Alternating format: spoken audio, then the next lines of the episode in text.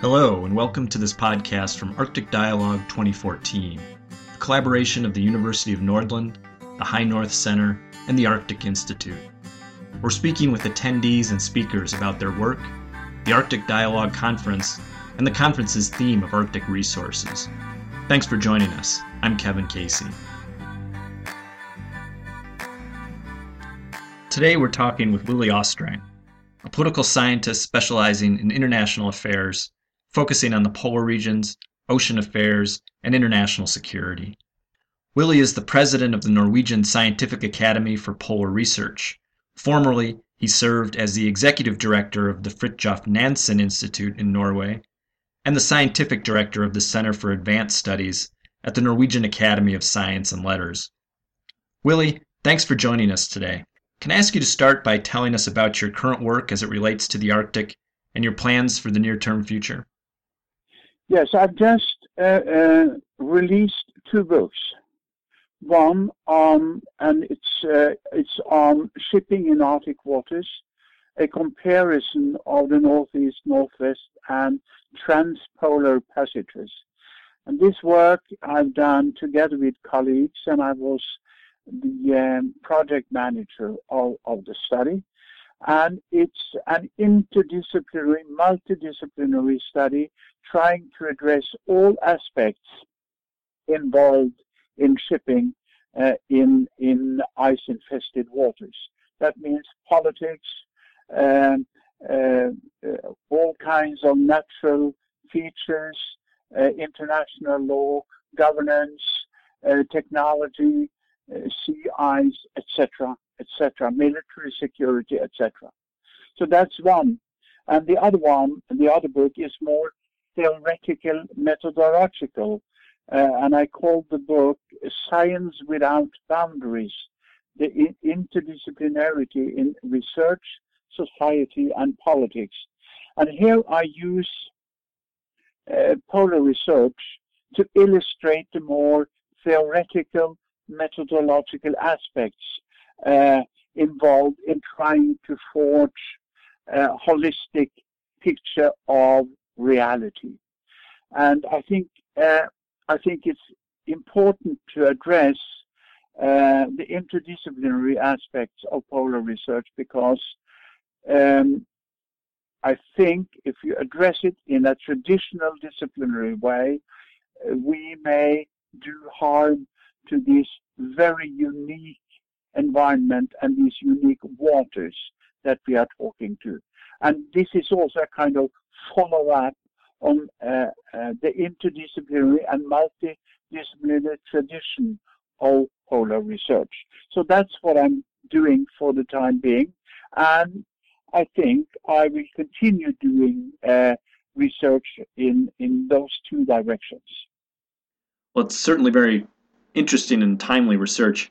I particularly appreciate your focus on interdisciplinarity in the Arctic so many of the issues in the region bleed over between the traditional disciplines of science and policy, so that it's really required that we take a multidisciplinary approach to dealing with them.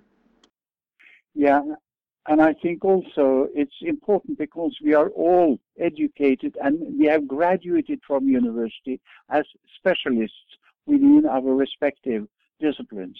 And to break down or to bridge between disciplines is important to to to to form a more holistic picture of developments. In terms of your own career, what's the most unexpected turn that you've taken on the path to your current position?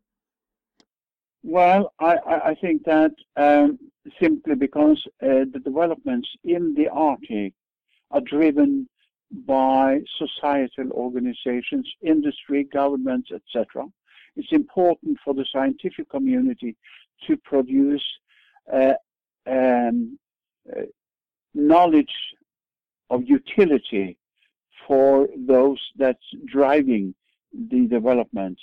And that means applied research. And that I have been doing for the last 30 years, not least as director of the Fridtjof Nansen Institute. But when I quit there and, and, and took upon the position as scientific director of Center for Advanced Study. uh, which was an organization dealing with the more theoretical basic research, uh, it occurred to me um, that um, there are only actually two kinds of research. It's applied research, applied in the short term, and non, non yet applied, not yet applied research, which be applied in the longer term. So I think that to a certain extent, the concept of basic research um, is what I would now call not yet applied research, because all kinds of knowledge production will be of utility and will be useful in the long term. Yes, that's interesting. We often make that distinction between applied and not applied research, and that obviously carries a value judgment about how useful we see different lines of effort. But it's it's good to remember that even if it's not applied now, that doesn't mean that the knowledge that it generates can't be applied in the future. Exactly. Exactly. Can you tell me how you see your work contributing to a better Arctic, whatever that might mean to you? Well, first and foremost, I think that all kinds of knowledge production related to this region is a contribution to a, a more uh, sustained development of the Arctic. And the, the requirement of sustainability is important in these fragile parts of, of, of the world. And I think that the address, geographically speaking, should now be more and more on the Arctic Ocean and the seabed because that's where the international community will meet uh, and, and utilize the resources uh, more intensively. Because already uh, there is a resource utilization taking place in, in, various parts of the land territories of the Arctic. So the focus should now be on Arctic waters, and that's also where my research is being directed. In terms of Arctic policy and science issues, what should people be discussing that they aren't necessarily discussing right now? Well, I think that we are talking about uh, most of the involved and relevant questions. But I think that um, we haven't discussed in any detail yet uh, the law of the sea as applied to ice-covered waters. Should be remembered that UNCLOS uh, was developed for blue ocean conditions and for blue ocean areas. There is only one exception, and that's Article 234. Uh, so when we when one in the Ilulissat Declaration said that all the Arctic states at least, not least the littoral states to the Arctic Ocean, they are of the opinion to this uh, to that the law of the sea, as applying to the blue waters, should also apply to to icing, uh, ice covered waters. That's that's interesting in itself, and of course there is a lot uh, in UNCLOS that can be applied to Arctic waters. But there are, there are also the specificities of the Arctic uh, of the Arctic, and not least the ice, makes us um, require us to discuss in more detail some of the consequences of this. For instance, there are there are uh, um, um, uh, legal uh, reasoning saying that the sea of the ice implies that from time to time, um, for instance, the northern sea route will extend up to the North Pole. And this has to do with the fact that shipping in ice-infested waters cannot always plan to keep within uh, coastal waters when going through, but has to find weave its way through ice floes. And that may mean also outside of the 200 nautical miles economic zones. These kinds of questions has to be addressed. If not, we are up to potential conflicts in the future. What do you see as the value of events like Arctic Dialogue? Uh, why do you take the time and spend the money to come to an event like Arctic Dialogue? Well, first and foremost, simply because this is a meeting ground between uh, academics doing polar research and societal organizations involving themselves in the Arctic. And to break down uh, the barrier between those two societal uh, sectors is important in itself because you have to meet in order to convey your own insight to those that have decided to go into the Arctic, for instance, to to mine uh, resources or to transport them. So this is important in itself that society, societal organizations meet with science in this respect. That may cause uh, very um, good alliances in order to secure sustainable development. That's the one thing.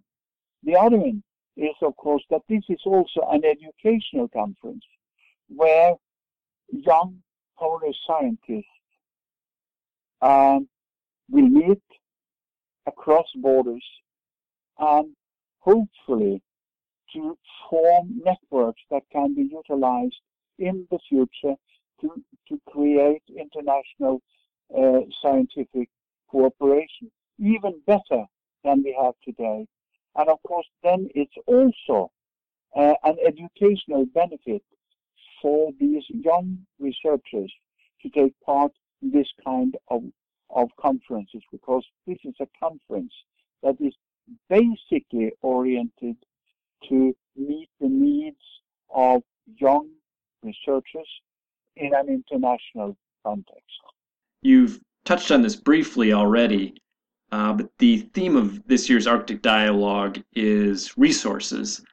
What comes to mind for you when you think of the Arctic's resources and the development of the Arctic's resources?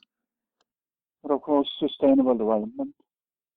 Environmental protection is absolutely mandatory in this respect because this is a fragile area and we have little uh, experience in operating effectively and, and with as little environmental harm as possible in, in, in this area.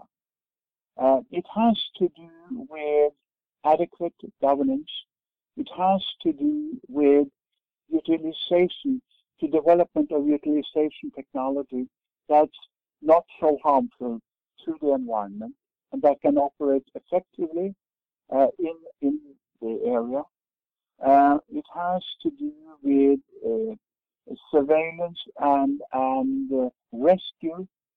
So, um, talking about resource and resource development raises the whole questions a, whole, a whole series of questions um, that is relevant to make resource exploitation and transportation a secure as a, a secure matter as possible, as humanly possible. Well, and that brings us back to the interdisciplinarity discussion because to develop ways to develop these resources sustainably, you have to bring in the scientific community, you have to bring in policymakers, you have to exactly. uh, bring in industry to make sure you have everyone at the table. Yes. Uh, there's been a lot of discussion in the media regarding development of Arctic's resources lately. Do you think that the topic is overhyped in the media? Uh, do you think that the development of the Arctic's resources may happen slower than we thought it would maybe three or four years ago? If the resource development is overhyped, well, yes and no. Um, it's not overhyped in that utilization and mining of various kinds of resources, oil and gas included, is, has already for years uh, been conducted on land. And it's now also being conducted in the ice-free parts of the Arctic Ocean, for instance, in, in the Barents Sea. Um, slowly, but gradually it will also comprise the rest of the Arctic Ocean. It's already, it has already started, and um, and uh, in my mind, if you look at the policy declarations of of the involved governments, there are no governments that are not in to start um, utilizing and exploiting these resources. So it will come and it will it will grow gradually over the years to come. Uh, but it will take time, not least when it comes uh, to the continental shelf, exploiting or uh, exploration and exploitation of oil and gas on the shelf. This is so because the ice is still a problem, although we have global warming and the ice front is uh, is uh, retrieving northward uh, towards uh, the North Pole. Still, there is there are ice in this area, and the technology um, uh, is there, but of a very young Arctic generation. It has to be improved in order to withstand drifting ice, icebergs, that sort of thing. So it will become, but it will take more time than two, three years from now. Well, thank you again for taking the time to talk with us today, and I look forward to seeing you at the upcoming Arctic Dialogue. Likewise. Thanks for joining us for this podcast. Follow along with the series on iTunes or at our website, thearcticinstitute.org. The music you heard at the beginning and end comes from Heber Zephyrin and can be found at ccmixter.org.